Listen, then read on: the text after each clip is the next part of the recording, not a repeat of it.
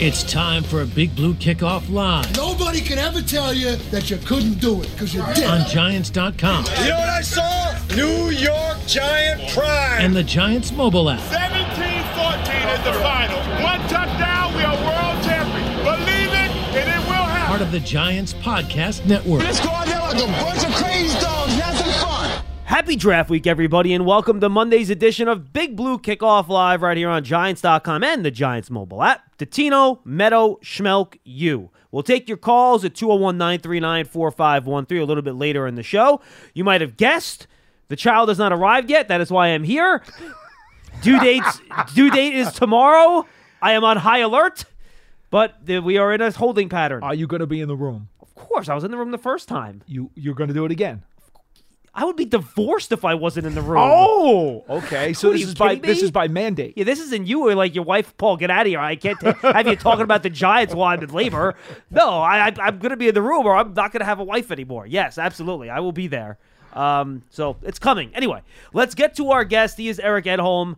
Busiest time of year for him. We're very grateful that he gave us a few extra uh, seconds here on draft week to give the latest buzz of what he's hearing in the 2022 NFL draft. He covers, again, the NFL draft for Yahoo Sports. We last spoke to him at the NFL Combine in Indy. Eric, you got Schmeelk, Medow, and Dottino. Hope you're well, man. How are you? Yeah, Schmeelk, I didn't realize we had a supplemental draft this week. Congrats. it's very exciting. And, uh, yeah, you're, you, I'm busy, but you're busy, busy. That's that's uh, fair to point out. Yes, well, will be. Not quite yet, but yes, Yeah. will be for sure.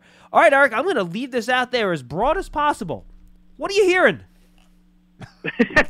a lot. Yeah, obviously the, the kind of the the big news, and it certainly would have a, a trickle down effect for for teams like the the Giants and other teams in the top ten, is that you know Travon Walker is now your your betting favorite for the number one uh, pick in the draft. I mean, he is the odds on guy now. When there was this.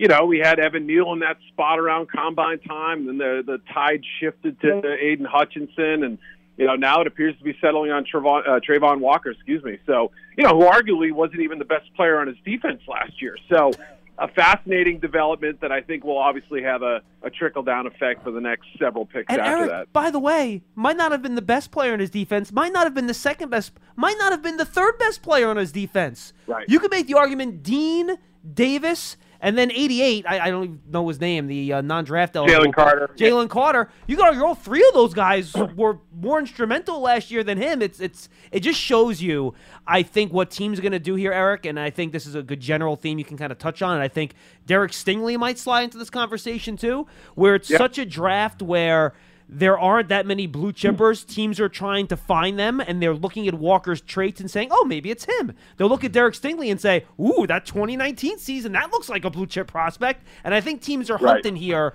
for maybe something that's not there. Yeah, I think I think you're right. I mean, the not there part I can't say for sure because you know at least with Stingley we said you know as a true freshman, the guy who was covering Ja'Marr Chase every single day in practice at LSU, who looked like a number you know a top five pick at that point. Not obvious, Obviously- maybe is a better word. Not obvious. Yes. Right. No, absolutely. No, I'm I'm just right. I mean, I'm I'm taking what you said and and kind of rolling forward, which is you do have to have that that you know that that lens of like, okay, we understand this is not a typical top ten. It doesn't stack up to last year in terms of name value, instant impact value, whatever you want to say, right? So yeah, I do think there is a little bit of that. Some people are eschewing the the high floor prospects for the idea of you know if, if this is truly going to be a wild card top 10 we might as well shoot for the moon. And i think that has kind of affected some teams thinking. Kind of an offshoot to that, Eric, and and I appreciate the rationale that you're giving, but at the same time, when you're picking up there top five, top ten, projection is a hell of a lot more of a risk than production. And we all know that these general managers, hell, they may have three or four years, and if they make a big mistake like this, this high in the draft, they might not have a job for very long. So, how does a GM, and I'm, I'm assuming that all this stuff that's out there is not just smoke, that it's true that Right. the projections for hmm. Walker are putting him up in the number one or number two spot. But how does a GM up there realistically say to himself, I've seen the tape, I know what the better tape is, but you know what? Mm-hmm. What the hell? I'm going to roll the dice and I'm going to roll my future on this projection. I got to be honest with you. I just think that is absolute insanity.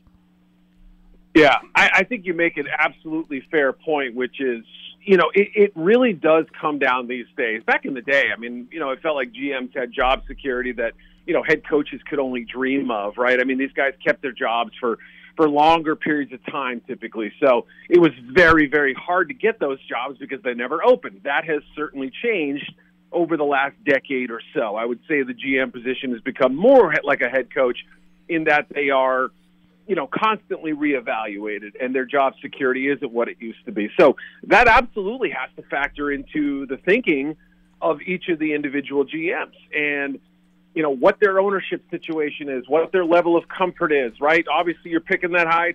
Chances are you had a, a rough season the year before, not always with trades, but you know that you have to know where you stand and what kind of protection you have for your own your own self preservation. I mean that's a that's a factor. So you know, if they're feeling a little more risk averse, it might be because they've been told, "Don't worry," you know, you you know, or their contract stipulates that they're going to be in good shape with a good buyout if they do get fired. So there absolutely has to be a an examination of who's making the picks and what their status might be. You could argue though that Trent Baalke, the GM of the Jaguars, has something to prove here, right? I mean, a lot of people felt like he could have been let go along with the head coach last year. So Uh, it, it, there's no doubt that that is a, part of the equation that, that we have to factor in, and it may not always yield the best results. Eric, on the topic of projection, that brings us to the quarterback position. Not that that's anything that perhaps the Giants are going to look to address at five and seven, but the quarterback market could impact maybe them pulling off a trade or what other teams do around them, especially Carolina at six. What's the likelihood, given this quarterback market obviously doesn't have the same appeal as previous years, that a team would look to aggressively move up that could very well impact who's available for the Giants at five and seven? Yeah, if you're just talking to people and asking what the, the trade discussions have been, it's it's been pretty minimal in terms of moving up into that that portion of the draft, right? Somewhere in the the, the middle part of, of the top ten or what have you there, there, there certainly hasn't been much talk. Now, maybe a savvy team is thrilled with this development, and they say, that's funny because we're actually interested in, in moving up to that range and think we can get there, you know, spending 75 cents on the dollar for what it would normally cost to, to move up in a trade or 50 cents on the dollar, whatever it may end up being. So there still is that possibility for somebody who's discount shopping, if you will, and, and recognizes a little bit of a, a market you know inefficiency or inequality here, whatever you want to call it, to where they can they can get up to an area that they may not normally be able to move up to, Pittsburgh or you know the Saints or whoever the the quarterback needy team might be. But to Carolina specifically, I'm I'm getting the feeling that even if we aren't likely to see a trade for a quarterback come prior to Thursday, I still think that's the most viable and, and likely route. There is a scenario for them that if the top three offensive tackles go off the board in the first five selections, including the Giants pick at five, that they may be forced to take a quarterback or desperately try to move out of that spot and, and hope to get one later.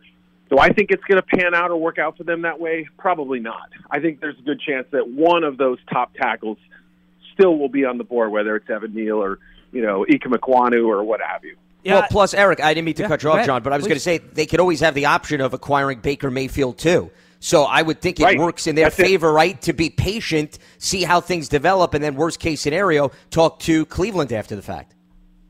Absolutely, I think that's how it's probably going to play out. If the, the the kind of the nightmare scenario, if you will, where every single offensive tackle they want is gone at that point, then they have to have a, a fallback option, which is Willis or Pickett at six. And it may not be exactly the way you wanted to draw it up. They don't have second and third round picks. I know this isn't a Carolina Panthers show, but it, it does affect what happens at seven and beyond. So, sure. you know, it, it really is going to be fascinating to see what their, their, their plan of attack is. I don't think they would take a corner because they just took, uh, you know, Jaycee Horn at, at number eight or eight or nine last year, whatever it was. So, it almost feels like they're boxed into tackle or as the fallback quarterback, the nuclear option if they have to go that route.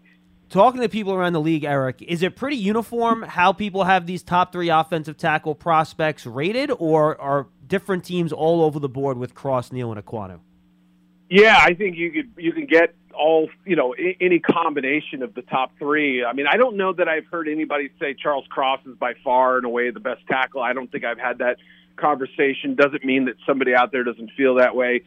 You know, Cross's pass protection skills are, are really nice. He's got light feet, but in that offense hasn't really proved it as a run blocker. On the other side of the equation, you have Ekwonu, who is absolutely built to, to be a, a road grader in the run game immediately. And the pass protection improvement he showed last year, very encouraging. Does he have a ways to go? I think still, yeah. But, you know, those are those would be on kind of opposite ends of the spectrum depending on, you know, who you speak to. Neal falls somewhere in the middle, and he's fascinating to me because – you know, when I had conversations a year ago, was starting to like get the early jump on the 22 draft. Evan Neal was a very popular choice for you. Got to check this kid out. I don't know if it's just fatigue or if people have convinced themselves his ceiling isn't as high as it as it should be or whatnot. I wouldn't say he's cooled. I think he's gone by the sixth pick, but I think there's just been a little bit of, oh yeah, we know that guy, right? And so he could end up being a steal for somebody. I don't know. Eric, let me ask you a little bit of a, an offbeat kind of question because I don't think it's going to happen. I think the percentage chance is extremely small, especially since uh, Brian Daboll has admitted pretty much the Giants need to get a right tackle. Uh, what are the odds that the Giants don't get a right tackle at five or at seven? And let's say they wind up with a pass rusher and a cornerback or something other combination of some other sorts. Yeah, it would probably take something a little bit unusual happening in front of them, something we're not expecting. Detroit and Houston are certainly two teams that could go off the radar a little bit, and and they've brought in players like Derek Stingley, and you know that that let's say one corner goes before the Giants pick at five, and they say, boy, if we really want one, we got to take one here. Okay, take Sauce Gardner, fine, or Stingley if it was the other guy, you know, and then at six you know, again, if they take the tackle, now you're sitting there saying, well, we're not going to take the fourth tackle here. Now we got to think about, you know, an edge rusher or what have you. So there is a scenario where that could play out, I think. But it is, like you said, is it the most likely, reasonable option? Probably not.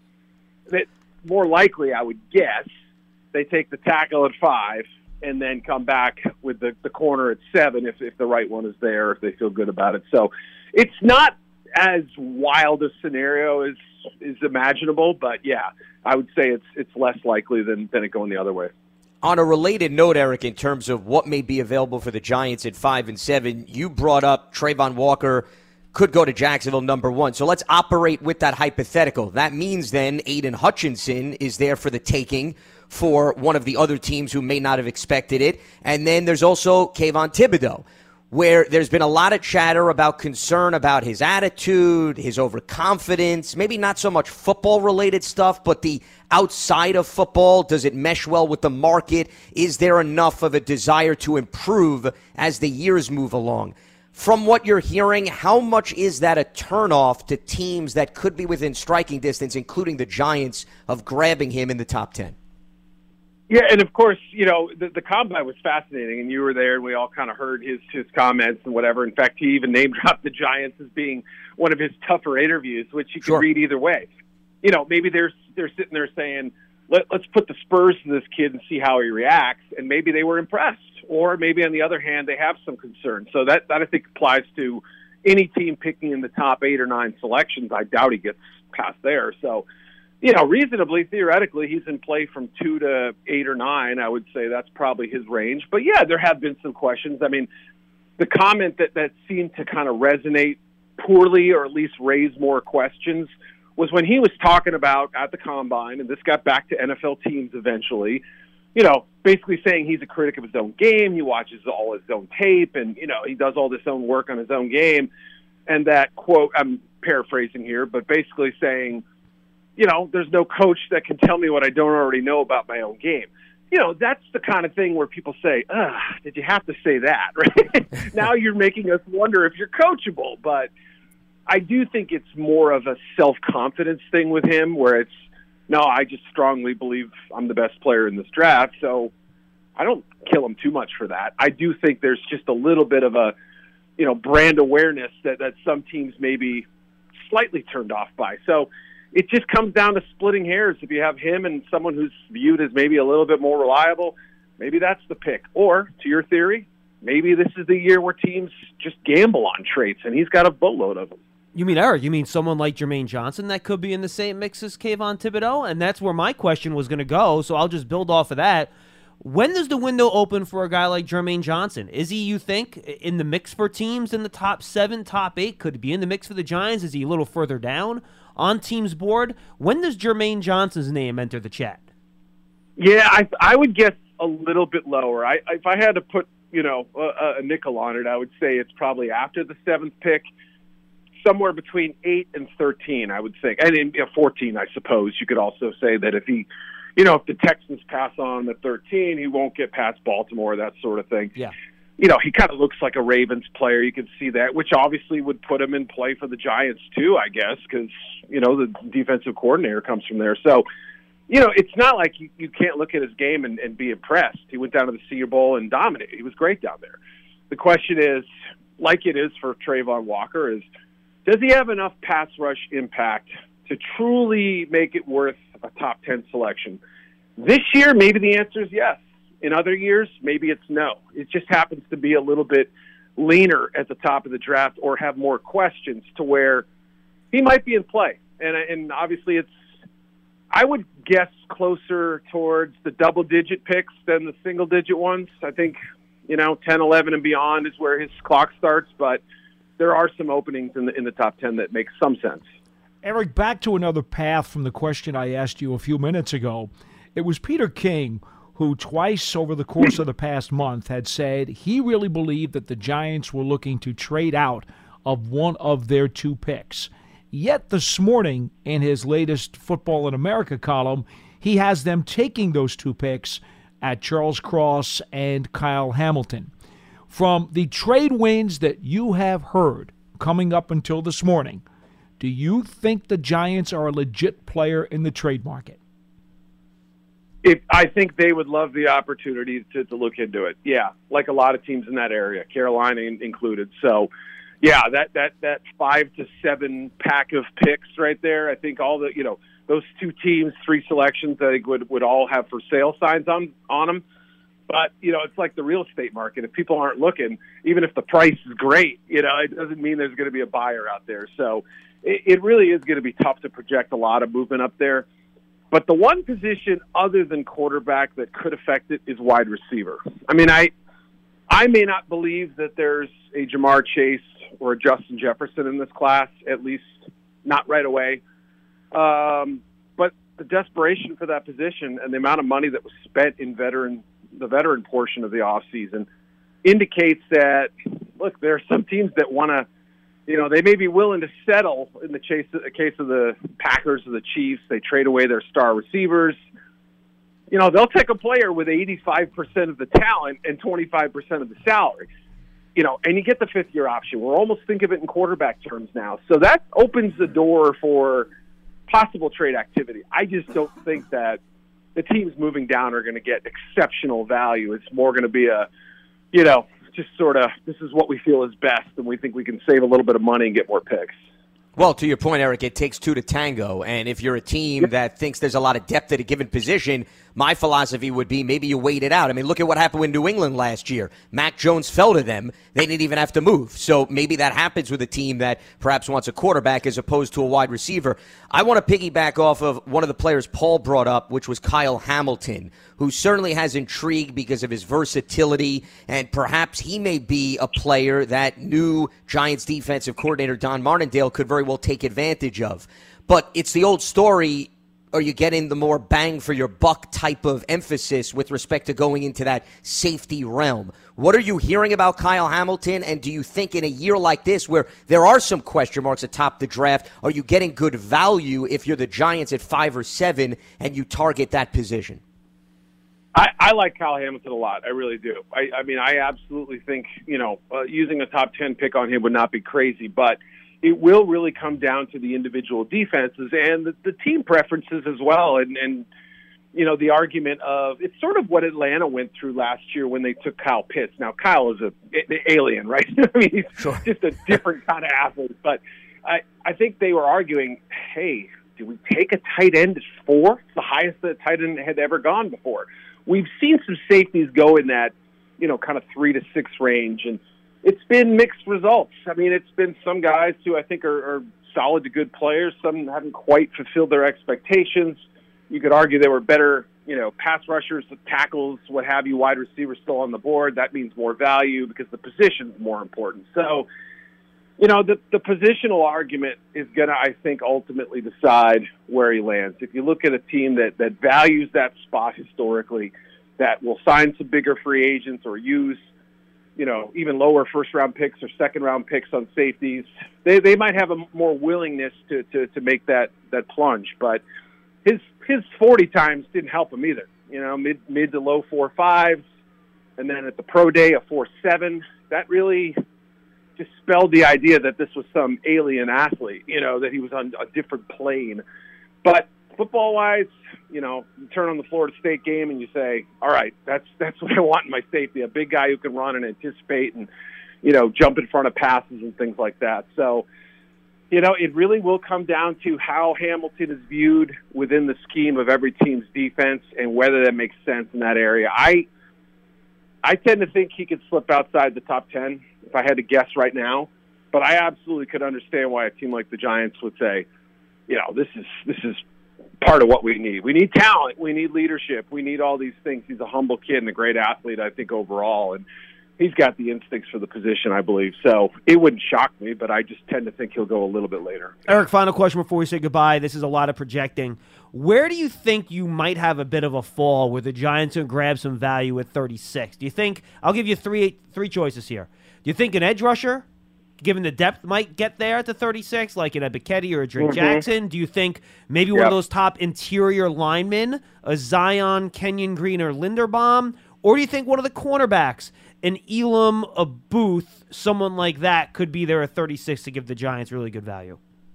Yeah, I mean, the only guy you mentioned that I don't think would be taken in that range is, is Jackson out of USC. I think there's been some concerns about his conditioning, the weight difference between the combine and the pro Okay. day. You know, so he's the only one that I might eliminate from that list. But they're all the rest of the guys you mentioned. I think absolutely make you know good sense. So I mean, look if if uh, a safety fell, you know, if if Jalen Pitre or Lewis Cine were somehow there, I think they would they would absolutely be in play. I think edge rusher, as you said, if Ebiketie gets out of the first round, you know that's a guy that has a lot of fans around the league. But I think because of the size and the, and the you know the one year jump after uh, playing at Temple, there might be a little suspicion about him, and he may not be in the first 32 picks, which could help a team like that. I know he won't get past mid second round, so you got to take him there or nowhere. So those are obvious, you know, possibilities. Logan Hall's another one to keep in mind. He's I kind of him. a yeah, you could play him at the three. You could play him at the five. You could you could even play him as a big base end in certain situations. That's a hot name right now. Logan Hall is a, t- a guy who has some some some suitors, I think, in this league. So that's another name I might throw out in that range. But absolutely, I would say defense makes makes a lot of sense there. Eric, do me a favor. Tell the folks where they can find your stuff. Anything you're doing this week you want them to keep an eye out for. You're one of the best. Tell them where they can find you. Thank you. Yeah, over at Yahoo Sports, you can check out all my work. A lot of prospect stuff. Working on a Travon uh, Walker piece right now. Final mock, I believe, drops Wednesday morning. Twitter, it's uh, Eric with a C underscore Edholm, and uh, we're doing a Twitter space tonight. Charles Robinson, my colleague, and I at uh, five thirty Eastern. So if you want to hop on and ask us a question or you know throw anything our way, we'll uh, we'll do our best to get to everybody. Enjoy the madness, Eric. Thanks, thanks for being with us. I appreciate you taking the time, and we'll talk to you down the road. Great right, stuff. pal? Yeah, thanks, right, Eric. fellas, enjoy Thursday. See ya. You too, man. Eric Edholm from uh, Yahoo Sports, one of my favorites. Does a great job. Good guy. Oh, Eric's the best.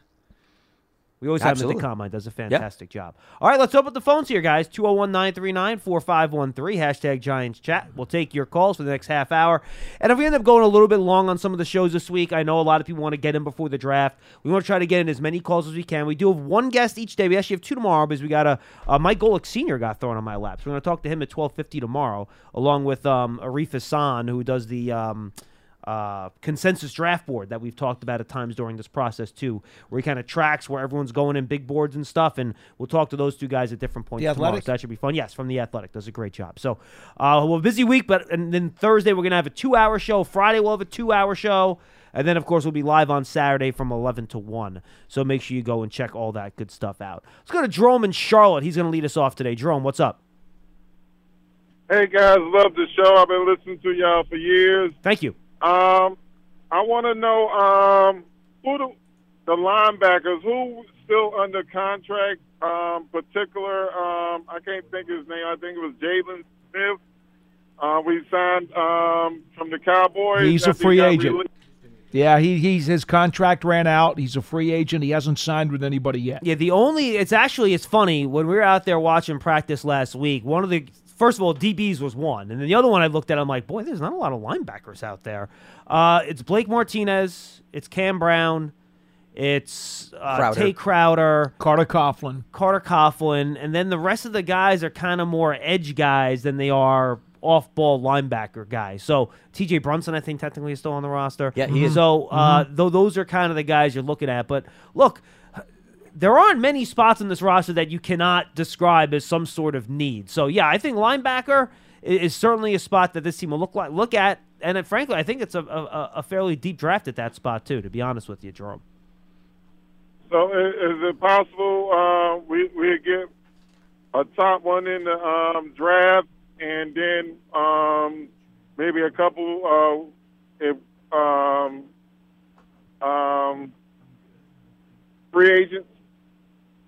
Well, I don't. Well, Jerome, thanks for the call. I don't think there are a ton of free agents left on the market that you know are going to be of, of great value. Uh, in terms of the draft, I don't. I mean, is it impossible that Devin Lloyd is a top ten pick as someone a team really believes in this year in a draft where there's a lot of questions and Devin Lloyd's a guy that has just put so much good film on, you know, tape that someone picks him in the top 10, I'd be surprised. I wouldn't like fall off my chair and die. Uh, I think he's a big third down weapon. He's a good coverage guy. He can rush the passer, um, really good movement skills. But I think day two is, is is golden for linebackers. Like if the Giants wanted to, they'll probably have a good linebacker that they can pick that'll be available at the top of the third round if they want. If they want to go at the top of the second round, heck, Nakobe Dean might still be on the board with the Giants picking round two if you want to run a hit linebacker, who a lot of people think is the best linebacker in the draft. So uh, I think day two and beginning of day three is a real nice sweet spot for the linebacker class this year. And remember, when we're talking about interior linebackers, a lot of that deals with the scheme. If Wink Martindale doesn't feel like he's going to put three guys on the field very often, then it decreases the value of Yep. needing to use draft capital on that position. Maybe you can grab a veteran free agent later on as you get closer to training camp. I mean, I'm looking at the list right now. There's certainly a handful of interior linebackers that have plenty of experience in the NFL, and I don't think anybody's knocking down doors to sign them. If the Giants feel like they didn't address it, they didn't get a late round pick, bring in a guy in free agency as you look at your needs and you go from there. But keep in mind, very few teams put three linebackers on the field. So you're not going to have the need of two interior linebackers. It doesn't mean you need to just overlook it and not protect yourself from injury, but I just I don't think the value of that position is where it was perhaps 15 to 20 years ago. Not at all. And in fact, to be honest, it depends on if you're going to play a 4 3 or a 3 4 as well. Yeah. Uh, even with the sub package, because the responsibilities of those guys are different. Well, and safety sometimes play Yeah, that role now use too on safety. passing Yeah. No question. So, I mean, even if you're a 3 4, like we think the Giants will play some 3 4 more than anything else other than the sub. I mean, if you look at it, your 3 4, what, what are you saying? Well, you're saying, well, we're going to be in sub 65% of the time. maybe more. All right. So, two linebackers might be on the field for three downs. Well, Blake is going to be on the field for all three downs. Assuming he's healthy and he's on the last year of his deal. Okay, so that you think, okay? But are you sure? Are you sure that there's another linebacker on the team that is going to be on the field for all three downs or or are you subbing out that other linebacker as not necessarily a safety, but are you going to use two guys in that spot? For example, do you think that um, let's say on early downs, maybe Carter Coughlin is one of the two inside linebackers, and maybe on third down, the other backer who stays who's on the field could be Crowder because he's got more athleticism than Carter Coughlin and has some better coverage skills. If you're going to play a 3-4 as your primary, that second inside linebacker, if he if he's on the field as part of your sub package, he's got to be able to cover. He has to have range. So there's a lot of, of parts to that equation. So, and quite frankly, I don't think it's a very deep draft at linebacker on the interior. I just don't. I, I, don't care for it very much. Weak side backers, as John mentioned, if you ha- if you want a traditional weak side linebacker, there's a few of those. Inside linebackers, uh, not with the kind of athleticism that you're going to want. That's going to be able to play on a third down passing situation. They just they're just not there. And by the way, Paul, I'm just I'm looking over the numbers of snap counts to your point last season. I understand it's a new coordinator and a new scheme, so there's only so much substance you could put behind this. But Blake Martinez was hurt, so I'm going to throw that out the window. Tae Crowder was the only linebacker, by the way, that played over 90 percent. He of had snaps. to. Yeah. No, I know because of necessity, which is why I threw out the Blake Martinez injury. But if you go outside of Crowder and you eliminate the guys that you consider to be pass rushers, okay, because we're having more of a conversation of interior linebackers, no one else got even into the 40% range other than Reggie Ragland. No, they played safety. That was it. They played yeah. safeties. So, but that's why we're having this conversation. If you want to campaign for an interior linebacker, when you take snap counts into consideration, does it justify using draft capital on a position that you're not going to put on the field very often? And so if I again not knowing what Wink wants to do, if I even thought about looking at a backer, I'm waiting until the third day. I'm going to throw some names at you, Paul. Christian Harris, Alabama. Oh, let me get out my notes. Because he's a guy that can run. He didn't cover a lot at Alabama, but he can certainly run. I mean, his testing was off the charts. And if you watch the tape, he flies. All right, where is he? Where is he? Christian Harris. I got him as a weak side linebacker. I don't have him playing inside. Why? Because that's what I have him as. I had speed, downhill coverage, and burst. Did not care for his frame, his motor, his tackling skills, his shedding ability, and his reads. How about Chad Muma out of Wyoming? Uh, let's see what I had for him. I have him possibly playing either a middle in a 4 3 or inside linebacker in a 3 4. Okay. I imagine you have Leo Chenal in that same category as an I inside have, guy. I have him as an inside linebacker or a strong side linebacker as a projection. yeah, for me. see, you're putting a lot of these undersized guys outside, is my bet. Like you probably have Asamoah outside, right? Too the guy out of Oklahoma. I have him as a weak side linebacker. Yeah, okay, I got you. That makes sense then. I think Chenal has the versatility to play multiple positions. I would heavily consider him. I don't like within his. I striking know he tested really well. I don't think he can cover well enough. I'd be willing to take a flyer on him of all the guys you named. Well- I, mean, I wouldn't necessarily go extremely high, but if the Yeah. range is right, I'd be willing to take him. My guess is that he's probably going to be gone before your third round pick. Is my guess. Well, he's certainly in that range. Yeah. So, So, we'll see. 201 939 4513. 201 939 4513. Cliff in New York's up next. Hey, Cliff. How you doing, guys? Good What's to up? hear all this stuff.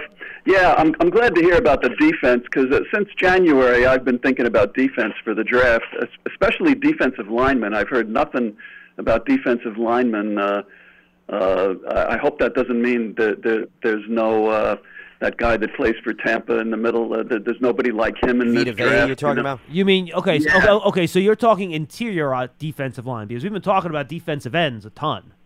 Well, no, defensive ends is what I meant, but I I guess I was thrown by the defensive ends being smaller, and Paul reminded me how big Osi was and how big Strahan was at the end.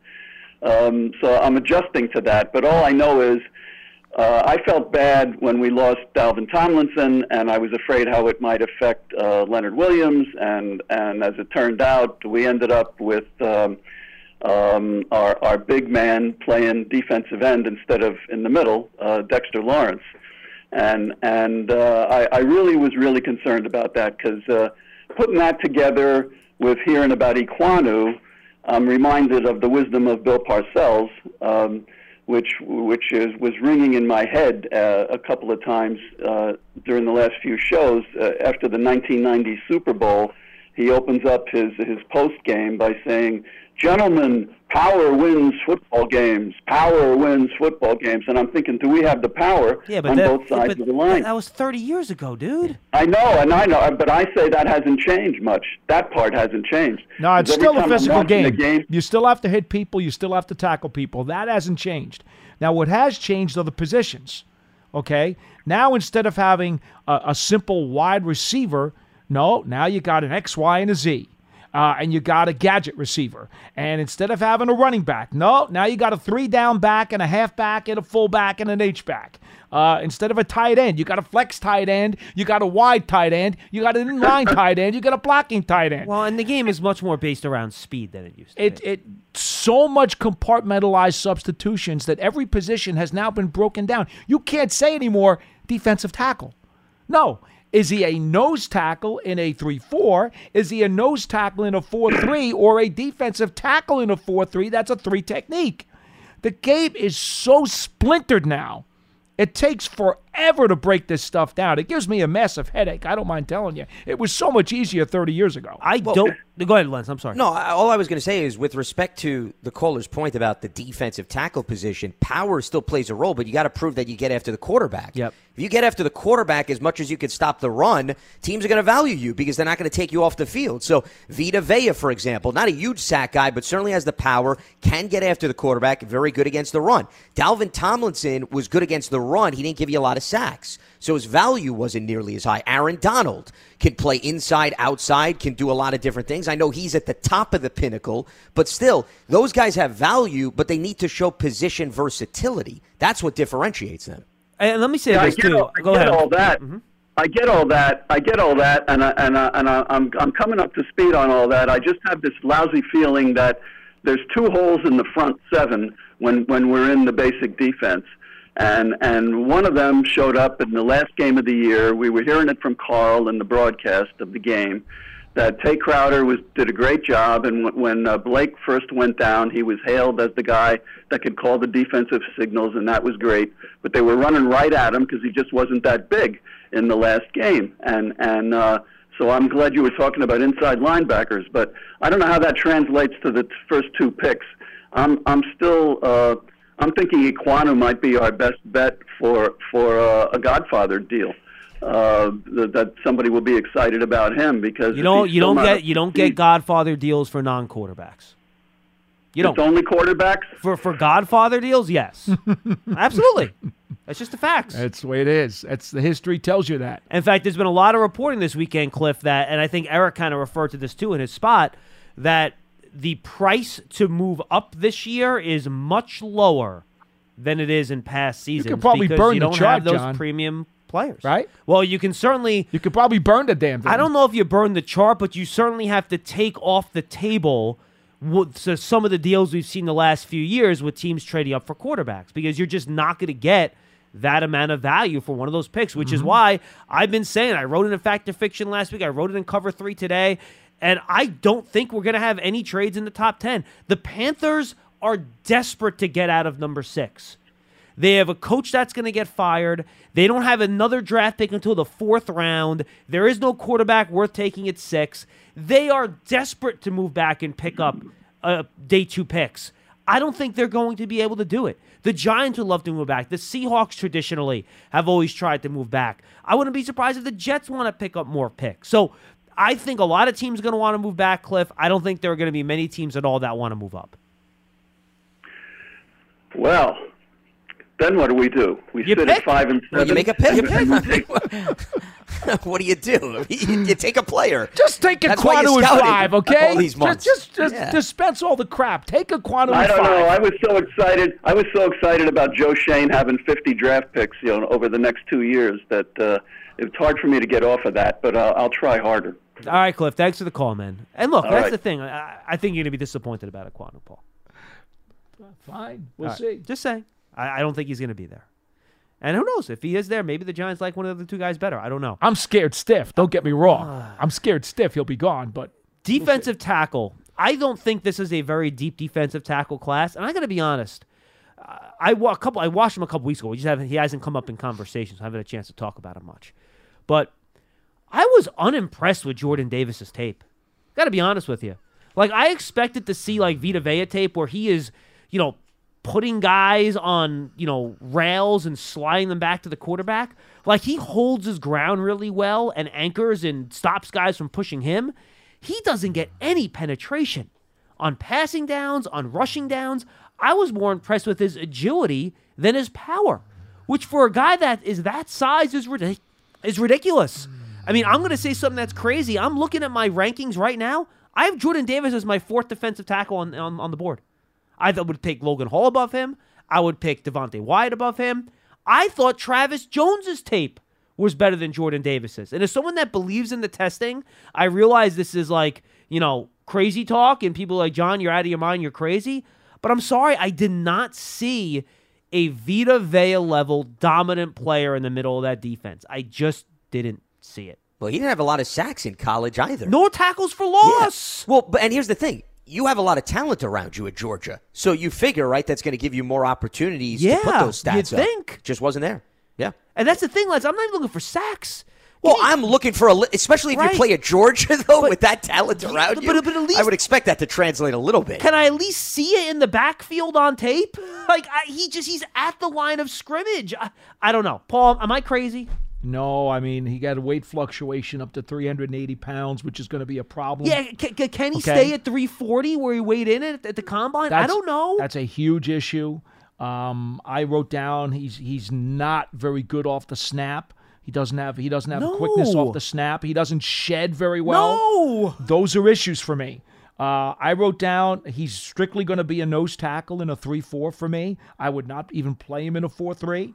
He would be a 3 4 nose. And the other problem is uh, Georgia took him off the field a lot on passing downs. He played 50 Okay? downs the entire That's season, it. and a lot of those are short yardage He- ones. That's the pro- That's a huge problem. Do- does he- Georgia was contending for a national championship, and in those spots, he's coming off the field. And you talk about that doesn't make me feel good. And you talk about the weight. Is he physically capable of playing 45 snaps a game? So- he was playing 20 to 30 snaps per game. I would be very I would be very hesitant on him. And I know I'm in the minority. So many people love him. No, I And get it. watch, the Giants will trade down, they'll take him, and I'm going to look like a schmuck. But I think there are legitimate I, there are things that I worry about. if you trade down and take him, there's a lot less risk than taking him at Oh, well, seven. no, I would never in Come a on. bajillion years pick him at seven. There, there are some people who just look at him and say he is a very unique human being. Oh, he is. He's a rare size, strength, all this other stuff. Specimen is the word you're right, looking for. specimen. There you go, specimen. Holy good God, we're not working in a lab here. We're working on a football field. Right, and like he checks, like, all right, well, this guy, look at his size and athleticism and his strength. He should be able to do this. He should be able to do that. He should be able to do this. He should be able to do that. Can you show it to me on the tape? No, I know. And again, I thought he actually tracked people down. Like, I thought there were a couple outside zone runs where he actually got down the line and like chased down running backs. I'm like, oh my God, for a guy that size to do that is ridiculous. But I'm not picking a nose tackle for his ability to to track guys down and not to outside zone. That's not why I'm picking him. No, no, no, no. He's got a plug. He's got to be a Yeah. plugger. And again, I think he. If, look, if you're looking for a guy to just two gap and take on two offensive linemen and hold your ground, he's perfect for you. He'll be great. He'll be fantastic. He'll be the best player in the draft at doing that. Doesn't if you interest also, me. if you Not also that high, at- that's for sure. Yeah. You want to take Len. him lower, you could think about it. the other thing is, if you look at what Wink Martindale did in Baltimore, he sometimes put an edge rusher on the inside who has some versatility. So I just I don't know if Wink would have a need or campaign heavily for a guy Yeah. like that. I mean, that's the other thing I'm thinking about because I'm assuming Joe Schoen obviously is going to go to his defensive coordinator and say, if I give you this guy, what are you going to utilize him Right. for? I think Wink may say, you know, I could use Leonard Williams a little bit on the inside Oh, if I really yeah, want an additional for guy sure. like that. And Lance, I'll throw this out there too. And even though I know we're not the highest on Travon Walker here, that's why I think Travon Walker, if he somehow got to five, which he won't, I think Wink Martindale would knock everyone down in that draft room and run to the podium. Because he likes versatile guys that can line up all across the line and are physical athletic freaks. Travon Walker checks every one of those boxes. Every single one. He can move. To your point, Lance, you could put him over the nose tackle. You could put him at three technique. You could put him on five technique. You could put him on the wide nine. Wink loves those types of guys. So I think he would love a guy like Travon Walker because he's so versatile. I, I agree with that statement. The problem is the people who are projecting him to be the number one or number two pe- person in the draft, they're thinking as edge rusher, he's going to be a double digit sack guy. Do and they, that, And that's? I Do you think that think? I- you, if you put the guy one or two, if the guy's one or two in the draft, you're saying he's getting double digit sacks. What if what what if you think he'll be a guy what if he's Calais Campbell? He's done double digit sacks. Right, but multiple what if but, but he's not he's not an edge player though. Like what if he's Calais Campbell? That to me is the comp Calais. Campbell over his year though, over his years has played a lot of outside. Well, he's played some outside, but he's played defensive tackle just as much. And that's why I'm saying, what if Travon Walker is Calais Campbell? Is he worth that pick in this draft? number one class? or number two, probably not. If you tell me he's going to give you Calais Campbell's career, I would take him at one or two. I would like him in the top ten. At one or two, one or two's got to be better than that. Calais Campbell's not going to the Hall of Fame. Ooh, might. He's got a little bit worse the ways to No, go. he-. It'll be He's close. not there yet. He's borderline. He's not there yet. Here's the problem, Paul. I don't think there are many Hall of Famers in this class. So your your argument would be weak class kind of helps him rise higher. He's the best guy. Yeah, I mean, you can Yeah. only pick a guy based on who he's going up against in the class, right? Well, if, here's the thing: if you believe, and again, this is all hypotheticals. And if, you, again- if you believe that Thibodeaux is a double-digit sack guy, if you believe that Hutchinson is a double-digit sack guy, well, I hear you. You know what? Then, then taking uh, Walker, who I happen to agree with you, I think Wink would love him, and I think his versatility provides a tremendous amount of value. But when you're taking a guy one or two, okay, I think the what if he's Leonard Williams? Again, another guy who's kind of versatile, right? He can go outside, he can go inside. love Leonard. Williams. Well, Leonard what Williams was a top five pick with That- the Jets, well, and I agreed with that. That for me But is one or two? That for me is what the comp is for him.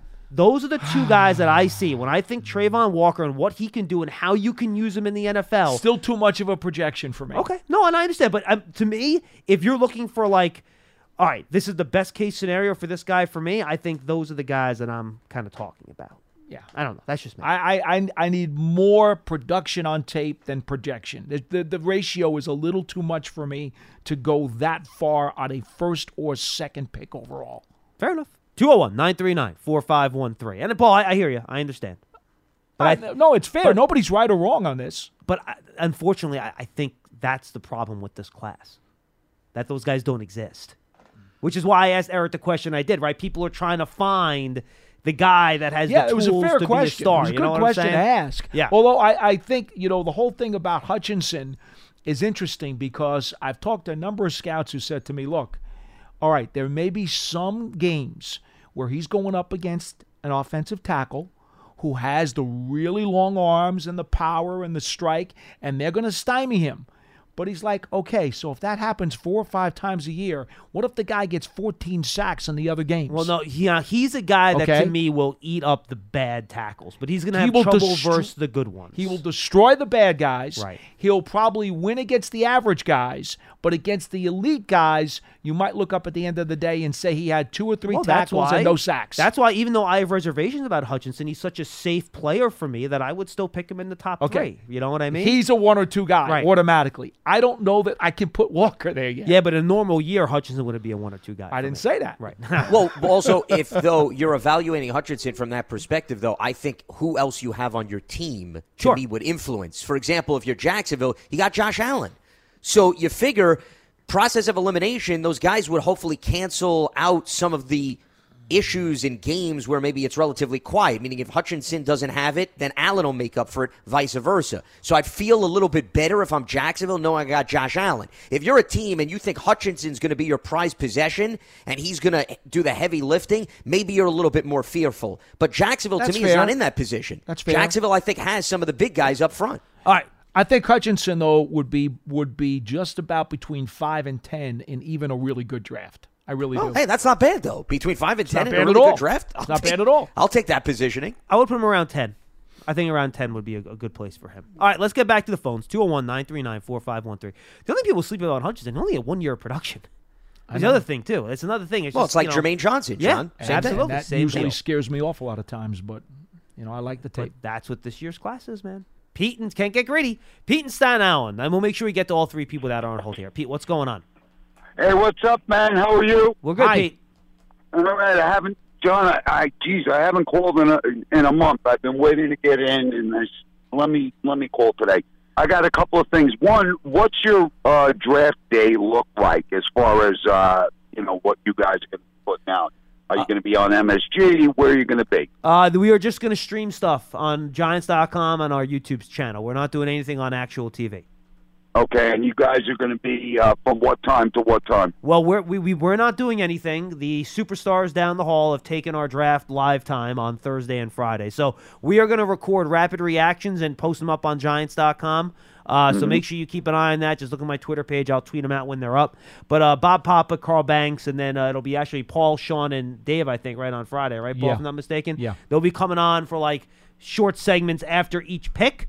I'm not sure if they're gonna, and- and they'll probably come on and off in between the two threes. I'm waiting We'll for instructions. Right, I, I think that we're still figuring that out. Uh, but then we will, but then we will also record uh, BBKs and we'll put them up so you can go to Giants.com and check those out.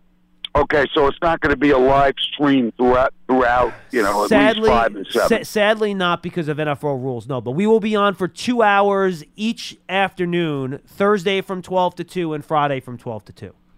Yeah, the, Okay. the league kind of clamped down on this stuff a few Yeah. years ago. Yeah. It's too bad. Really? I don't know what. Yeah, it you go back five years ago, we were on four or five hours at a time on draft night. It was fantastic. It really was. Well, they want the Yeah. focus to go on the broadcast because they pay a lot of rights for that access. I'm yeah, sure that and has by to and do by the it, way, too. there's around five of them. There's an Yeah. ABC one, there's an ESPN one, and there's an NFL Network one. So Yep. I understand they don't, they don't want to compete with us. I get it. We would kill their whole New York, New The Jersey intimidation market. I understand. Oh yeah. Well, yeah, like you know, do we really want to deal with you know Lance Medow? And, Hey. and the answer is no. I got news for you. If, if I had a choice between uh, listening to you guys and listening to Kiper, I'm listening to you. No, I appreciate that. Pete. Thank you. What else you got for us? All right. Uh, I wanted to talk to you. Uh, well, you guys just mentioned defensive tackle, but first I wanted to get to linebacker, all right? Because we don't know how Blake's going to come back here, right? We seriously don't know. He's not going to hit the field, uh, from what I understand, till August. Am I correct on Uh, that? yeah, I w- he's probably not going to do anything until training camp, but I think his rehab generally is going fairly well. It, it is fair to say, and I, I know I'm free to say this because there was one day of open media during the volunteer uh, minicamp. Um, You know, he was uh, not on the field that one day the media was here, Correct.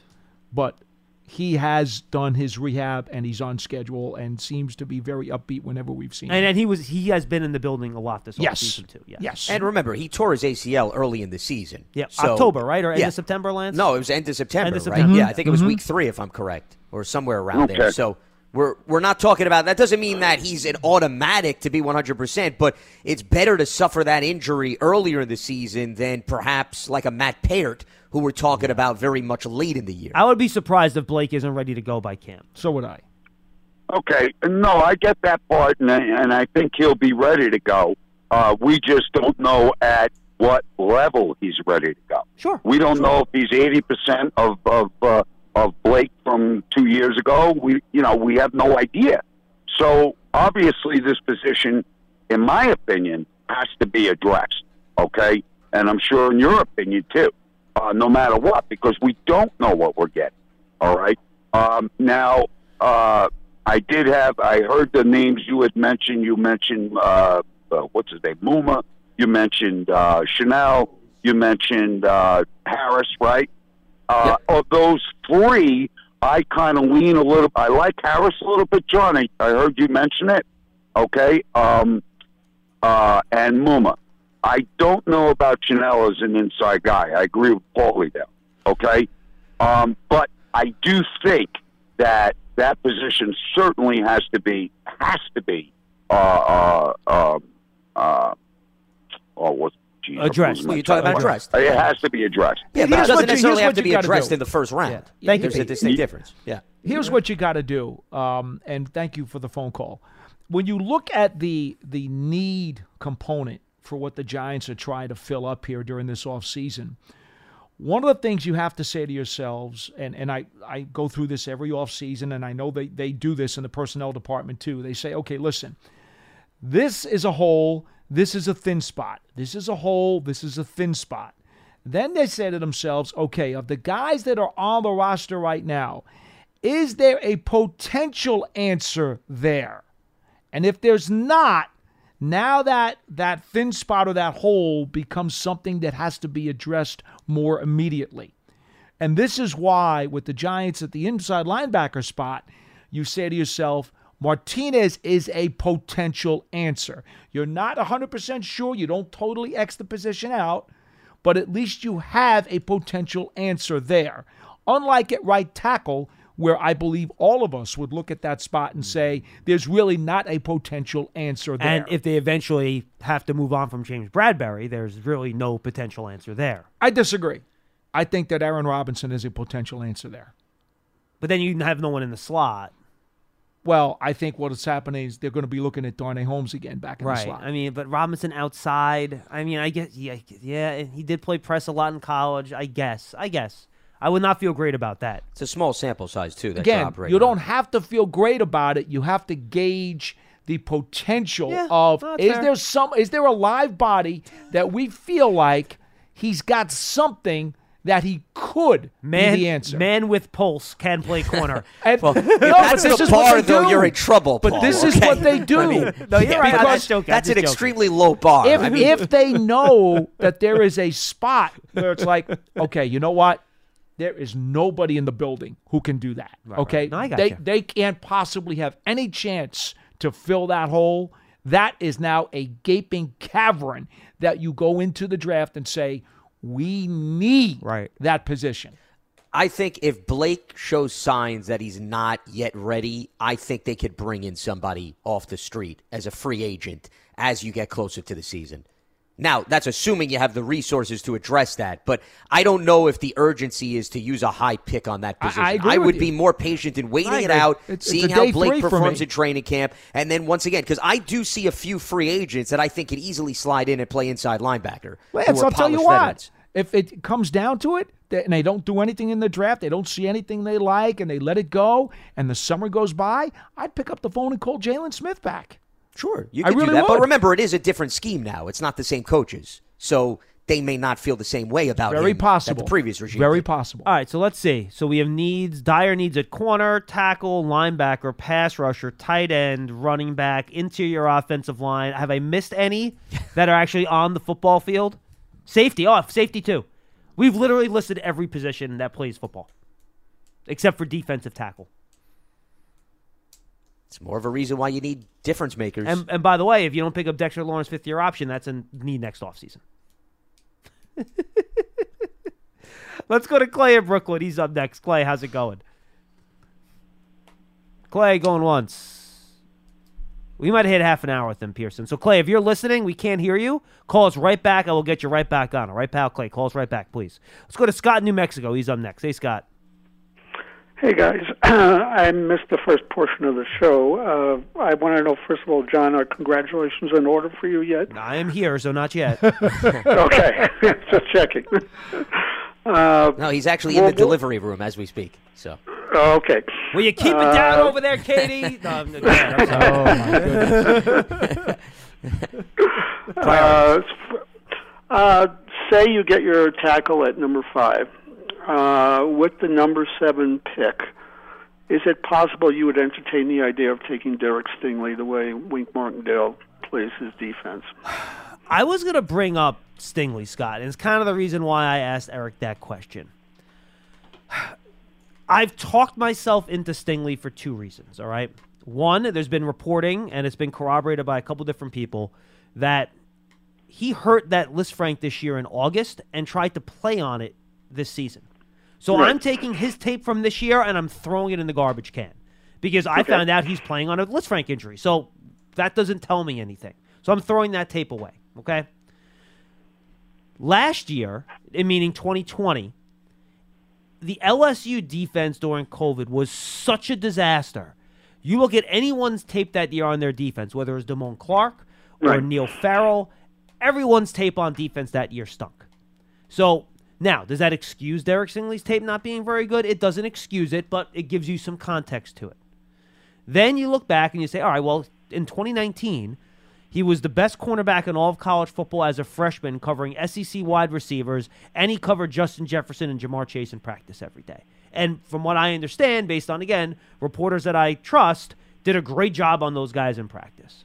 So if Sauce Gardner is gone, and you're sitting there and you're thinking about him or Kayvon Thibodeaux, I think I have just as good of an argument that I think Stingley has a higher upside than Thibodeaux does, based on what he Right. did. Because Stingley's play in 2019 is better than any sustained play that Thibodeaux has put on tape in his time at Oregon.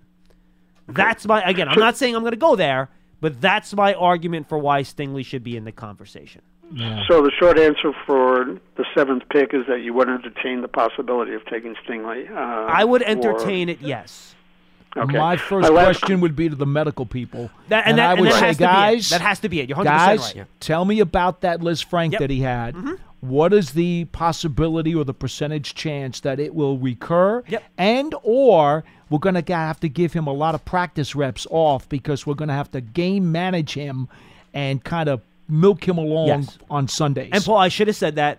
that, that is that's number one for that's me. everything, and that could easily easily take him out of consideration for me. At In a seven. heartbeat. No hundred percent, no argument for me. Okay, so also- we're, we're even there. Yeah. Also, whether My last- playing my on last it put him in a more precarious spot too. Right. Well, the fact You that know. he was able to do his pro day, I think. No, is- is sure, but you know, you just yeah. don't know if those things could come back to bite you. No, hundred percent, My- hundred percent. My, my last question is uh, concerns the running back. Uh, I'm a little nervous with Saquon Barkley and virtually nobody else. There's four good runners coming out uh, this year. Well, Kenneth Scott, I want to Walker, pause you for a second. Matt second. Breida's not bad. Matt Breida's been a two A running back in this league Legit. for years. Like he's fine Legit. and in this offense, by the way, should be very valuable. with his speed. Yeah. Yeah. Well, and he knows the offense because Well- he came over from Buffalo too. My, my, my with the th- running backs that are coming out, Walker, Breece Hall, Spiller, and Brian Robinson. Uh, those are probably the four top running backs. Is 36 too early to think about a running back uh, Yes. for the Giants? Yeah, and I'll it take that Yeah, questions it is. off the. Thank you, Scott. Yeah, that would be way too early for me. Um, I think Hall and Walker on a tier by themselves with the running back class this year. I don't think anyone else is close to them, to be quite honest with you. I actually like Rachaad White and James Cook as my running backs three or four. Um, three and four, and those are round three guys. I think only two running backs will be taken in the first two rounds, Hall and Walker. I think that's it. Given the running game issues for the Giants, uh, clearly to me it doesn't matter who you put back there. yeah, until you got to block it. Yeah. So, I mean, that should be the number one priority. Now, that's not to say that you should overlook it. I understand the importance of having protection for Saquon because Saquon hasn't proven that you know, he could get through an entire season consistently. But you got Matt Breida, who's a veteran. He knows the offense. You got Gary Brightwell, who you drafted in the sixth round of 2021. You know, maybe give him some more work this offseason, see what you get out of him. I know he's mainly a special teamer, but you might as well try to see if you get some value out of him. And then you bring in to me a veteran free agent if you don't address that position. There's also guys that haven't signed with teams. That to me could be addressed. I, I don't see how that has to be a huge priority early in the draft. To me, if that's your first pick in the fourth round, that's fine. Yeah. You want to pick your second, third round pick, and if you really like James Cook as like a third down back, and you think he's like a really great playmaker, you want to pick him with your second, third round pick. Okay, I would not think about running back before that. Would that would be pick number one, two, three, the fifth pick in the draft for the Giants. I would yeah, not think I- about. I'm it going day then. three.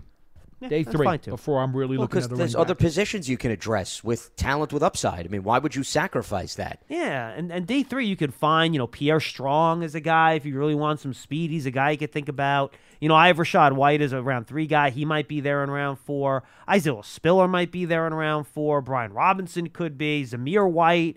I mean, there's a bunch of different guys you can take a look at. Dameon Pierce will probably be a day three pick in my opinion. Now, So- now, just remember something. In terms of value, there's a lot of running backs that are going to be there. Fourth round is a really good place for them. Fourth round's a really good place for tight ends, also. So when you know that the tomato patch is full, I'm going food here. I know, I know you love that, Lance. I'm going food. The tomato patch is full. Thank you. The Giants need a starting tight end a hell of a lot more than they did Yeah. starting running back. I would put, yeah, I think there's a higher priority on tight end. I agree. Let's also see one other thing. Remember, I know it was Josh Allen there, and I am in no way saying Daniel Jones is Josh Allen, nor do I think they should utilize him. But if you look at how much they ran the ball with conventional running backs Yeah. in Buffalo, okay, uh, Not much. Something, yeah, No. something tells me that Joe Schoen and Brian Daboll may not be valuing that position immensely. No. Lance, you're right. And by the way, this is why I'm thinking maybe the team isn't going to, you know, value Ekwonu as much as they do Neal or Cross. You look at Mike Kafka, where he came from in the Chiefs. You look where Brian Daboll came from in Buffalo. Understood. Do they give a? I'm not going to say they're going to pass it 90% of the time, but do they prioritize no, running the not football? at all. Yeah, I mean they did Well- draft Clyde Edwards-Helaire in the first round, Kansas City. They but did, but oh, but he he's like he, he was a good receiver, and he's, Sure. and he's not a downhill guy. they- No, they- you're right though. Yeah, they brought in like Jerick McKinnon and Damian McCoy. Williams. Yeah, that's what I'm saying. Now, I see, by the same token, though, okay, when you look at the profile for what kind of running back are they going to want, okay, pass pro is going to be huge on their list. And the ability to catch and catch the football. Hands is going to mm-hmm. be number two. Route running is going to be number three. Speed and elusiveness is probably going to be number four. Between the tackles is probably No, not going to be very high. Yeah, Well, like, like for example, like Brian Robinson out of Alabama. Like I don't think that would even interest them. I don't think so. Go ahead, Lance. I'm sorry. No, I was just going to say, I'm looking over the free agent market, and granted, I understand the Giants don't have a little wiggle room, but you know, if a guy really wants to play and it's right in camp, he may take the veteran minimum. I'm looking at names on the list who serve all of the roles and purposes that the two of you just threw out. David Johnson's on the free agent market, Philip Lindsay, Sony Michel, Oh, Lindsay's a good Latavius one. Murray, who was actually mm-hmm. on the Ravens roster last year. Not that the Ravens people came over here, but maybe Wink mm-hmm. thinks highly of him. So, I mean, Could there's be. four guys right there to me that are more than suitable as insurance policies for Saquon. And you know something else too? I'm not going to be presumptuous to tell you that I know anything about the Williams running back they brought down from Buffalo. The practice squad No, guy. neither do I. I know nothing about him. And But- by the way- but Brian Daboll and Schoen wanted him down here for a reason. And by the way, Zach Moss, who they did draft in the third round of Buffalo, was a bruising between yeah, the tackles power back, but he also So- struggled to stay healthy. No, correct. No, I'm just Yeah. saying. You know, I said, well, you know, then maybe no, they, in terms of you the characteristics. Well, yeah, I, hear you. You know, Yeah. I, I was saying, you know, they wouldn't have any interest in Brian Robinson, but Robinson's actually pretty similar to to, to Zach Moss, so maybe they would. Yeah, at, but at some you- point later in the draft. I don't know. If you took him, you'd have to take him at a higher value point than you would the way they use Moss because he had such a small part of their playbook. right, because Singleton was Singletary was more Singletary was their their guy. One A. Now- He was their Moss 1A. was their one B. Right. Correct. Now, guys, I just want to throw one other thing out that I don't think we considered. Does the status of Saquon Barkley's future change the mindset? I don't think so because I feel like you can find a running back in a draft any year that you want. concur. And I'm with you. I I, just that And- wasn't something we threw Lance, out though. in terms of frankly, his contract status. How about this one too? You don't want to overlap your running backs. You know, I'm of the mind, generally speaking, running backs on second contracts don't generally go too well. You know, guys get hurt. That's the same argument we had about drafting a running back high, right? So, if you are going to try to pick the re- eventual heir apparent to Saquon, if that's what your goal is here, I'm not saying that's what it is, but in our theoretical conversation, that's what your goal is. You don't want to overlap one of those rookie contract years with Barkley. You want to start that guy on his rookie year, the first year Saquon's not here. Right. So you want to wait until he's out the door, whether that's next year, the year after that, the year after mm-hmm. that, the year after that. Who knows? Whenever it is. You don't want to double up on those running back rookie contracts if you want to use a guy as, you know, your primary back, is my point. Yeah. And again, to, to hammer home the point of the guy they're probably looking for, they allowed Booker to walk out the door and they signed Matt Breida because he's more the style of Yeah, what speed. Daboll He's a wants. speed guy. Booker's Well, and he knows the the offense, tackles too. You know, Yeah. and that that further gives you an example of the kind of guy they might be thinking about later in the draft. Though Booker, a really good pass pro guy, and he is good. No hands, question. So that's one thing that he could have done well. That No that they could've question. used well, he's Or still yeah, on the free agent market. But so. that, the pa- pass, yeah, but Breida can do that too. And his salary was also a, a factor there Yeah. too, obviously. All right, let's wrap it up with Clay in Brooklyn. He called us back. Clay, what's going on? Hey guys, I'm sorry, I don't know what happened last time, but thanks for No, no worries, man. What do you in. got? I think that was our fault. Go ahead. So, a couple of things. First of all, I'm going to play devil's advocate, and I know you're running out of time, so I'll be quick No, as I you're can. fine. No, Um, did your thing. You're I- okay. Okay. Um, you, I think Travon Walker is not going in the top ten. Travon Walker was, without question, the fourth best defensive lineman on that team. Clay, I look, Clay. I, I agree with you theoretically. I've talked to enough people around the league. He's going in the top five. Period. Stop. Okay, we'll we'll have a friendly bet. Okay, friendly bet. What do I get? he's going in the top 10. What do I get? Yeah. What, when I win, what do I get? What do I win when I'm right? I- Each I- other's mutual think we- respect. Clay, I don't, I don't think we have to worry about that, but that's okay. I'm Each just, other's mutual I know. I'm just kidding, man. What do you got? Uh, I do think Jordan Davis, and I wrote you. You responded to um, the Giants.com letter I wrote in. I appreciate it. I, Oh, that was you, Clay. responded. Okay, that was that you. Was oh, me. That was me. I probably really annoyed you with what I said on the air today, then, didn't I? Not at all. Not Okay. at all. All right. I love agreeing to disagree. Um, you talked about his snap count. I'm going to really quickly. These are the amount of points Georgia won their games by: seven, and then 49, 27, 62, 37, 24, 17, 27, Yeah, they blew everybody out. 24, 49, Yeah, and but 45. yeah, no, Clay. I, and Why by the way, would he I, play I snaps in those games. I Why saw would he play snaps in those games? I saw you wrote back in the mailbag. I couldn't answer the same question again, but I, I did see your Okay. response. Um, here's the problem, though. Look at Kobe Dean snap counts in those games. Look at Travon Walker snap counts in those games. Look at uh, number 88 snap counts in those games. They don't go down. Jalen down. Carter. Jalen Carter, yes. They, well, their snaps yeah. don't go down. I get that. So Davis tires. I I didn't say he doesn't tire. I'm saying what's the problem with him not playing high snap counts in games we're up by 49 and 45 and 62 points? Because he hasn't shown Yes, he can tired. be consistently good on a lot of snaps in a game. I Once agree. again, you're inserting so a I'm not- projection. Right. Okay. Correct. Correct. And and, and the more Travon projections though. you Travon put, Walker- well, we've already discussed Travon Walker that though. doesn't have production. So We've, that's we've already told you to consider Travon Walker a dangerous edge guy is more of a projection. Oh, and Clay, by We've- the way, we've admitted that to you. And Clay, we here we're not like super high on like Travon Walker, a future star. We're just talking about how the league seems to view him. You know what I mean? I, I hear you. So I'm saying if you put him next to Dexter, that they ma- the the sum is greater than the, than the parts. He he makes Dexter better. Dexter makes him better. They both play 35, 36, 37 snaps a game, 30 of which they're on the field at the same time, and teams can't run between the tackles. And they take up four offensive linemen every running play. There's no chance that you're blocking either of them with one offensive lineman on a between the tackles running play. No, that that well, Not- that, that's fine. No, I I I get where you're coming from. Here's the problem: games in this league, where the games are close every week, because to quote the great Paul Dottino, the quicksand of mediocrity, are decided in, in Ching, in- ching, ching, ching. Copyright, copyright. They are decided generally in situations when you're throwing the football, and he is not going to that. be on the football field in those situations. Correct. That That's is a correct. problem. So, who is a better Mets pitcher, Gary Gentry or Jacob deGrom? Ja- Gary Gentry completed 22 games in his Mets career. Jacob deGrom completed four. Yeah, it was also Does a that different make game, Gary though. Gentry a better pitcher?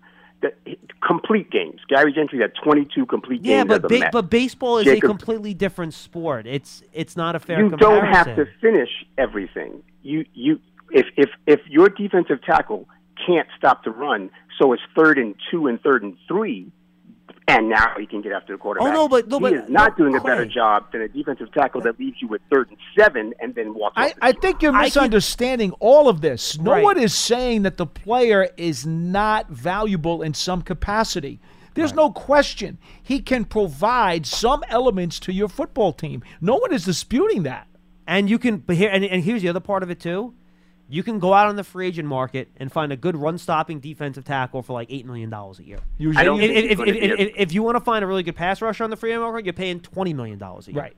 That's why if you're going to draft is- somebody, you might as well insane, do it which who is- could do both jobs. Or but yeah. that's the way right, it works. but there aren't that many. More value, defensive- yeah. There's not a lot of Chris Joneses. There's not a lot of you know DeForest Buckners. But I'm saying if, No, no, no, no, no, no. Time out, time out, time out, time out, time out. Chris Jones and DeForest Bark Buckner are eight bajillion times better pass rushers than Jordan Davis That's Yes, said. I'm yes. agreeing with you. Right. I Okay, I got not you. a lot I of guys. That's true. Like, Oh, I got you. Okay, I got you. like I got you. Right.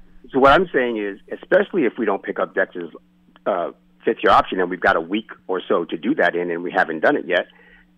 So either Jordan becomes the next Dex next year if we let Dex go, which I think would be a huge mistake, or you put the two of them next to each other for the next few years, and we have in 2020 Leo looks so much better because Dalvin was here. I think Jordan Davis is going to be better than Dalvin, Or and, or and or, that makes the team better. or maybe you just pick Travis Jones in the second round, and he'll give you the exact Maybe, same but I just don't think I don't think he, he doesn't give you the exact same thing. I He's think not he the does. exact same thing. I think he does. Okay, well that that's where we disagree. I think Jordan, the, athleticism aside, you know, Here- four, seven, here's eight, here's 40 the is insane. problem. Here's the problem. You clearly love the player, and you just need to have the player on your team, and you're entitled to feel that way.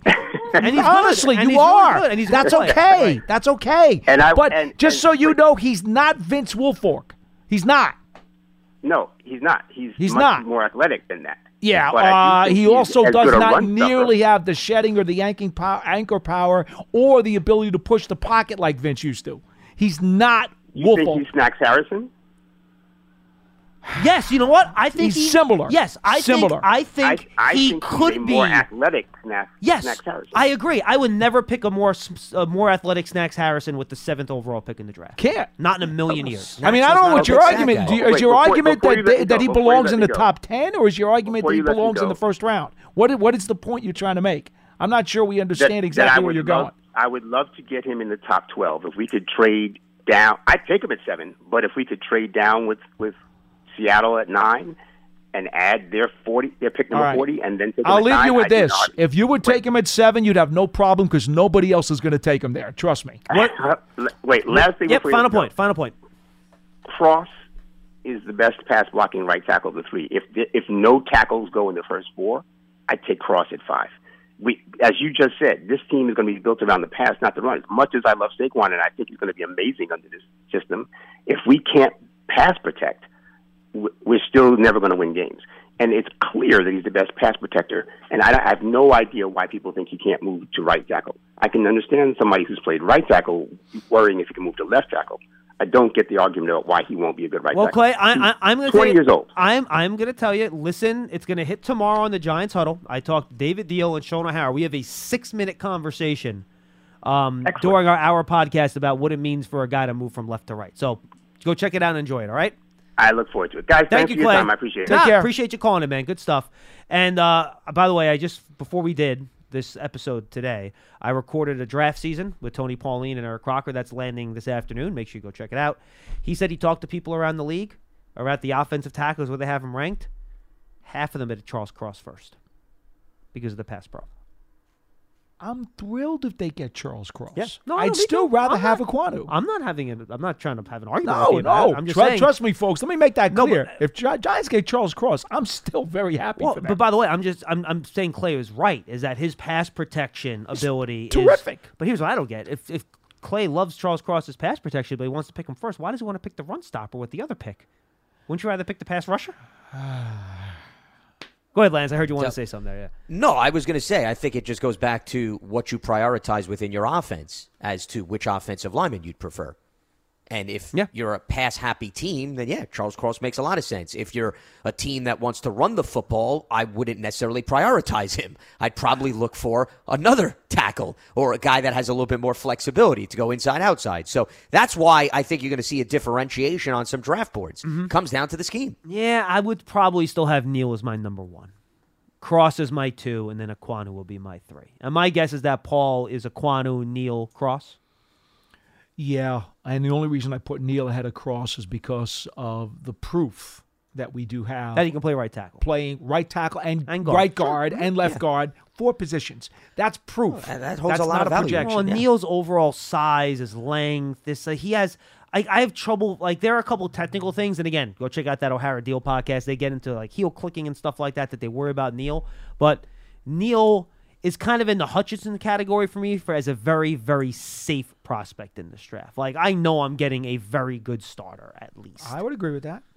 Well, I think safety and the Giants should be synonymous with one another, especially based on the position they're in right now. Yeah, you you can't miss. Yeah. You can't so miss. I, I think then that's more of a reason why you have to consider certain players like that. The other thing I just wanted to throw out, Snacks had 11 sacks in 10 seasons. And I love Snacks, and Snacks is a solid guy. No, but, I I mean, like come Snacks on. too. Seriously? I mean, you really want to draft a guy that'll give you 11 sacks in 10 seasons And by the with way, that high of a pick? for that prototype of that style of player, Snacks, Vince Wilfork, those two guys are probably about as good as you're going to get for that prototype of a player. And And Vita Vea would be another guy. Oh, but yeah. and none of us are picking those the, that guy in the top seven. No, We're just not. All right, everybody. So tomorrow it'll be Dottino Feagles, and I'll pop on, assuming uh, the new Schmeelk is not on his way.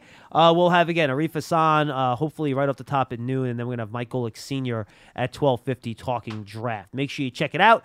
For Lance Medow and Paul Dottino, I'm John Schmeelk, and don't forget, by the way, you can call 888 NYG. 1925 if you're interested in Giants suites or season tickets for 2022 or go to giants.com slash tickets or giants.com slash suites. We'll see you next time, everybody.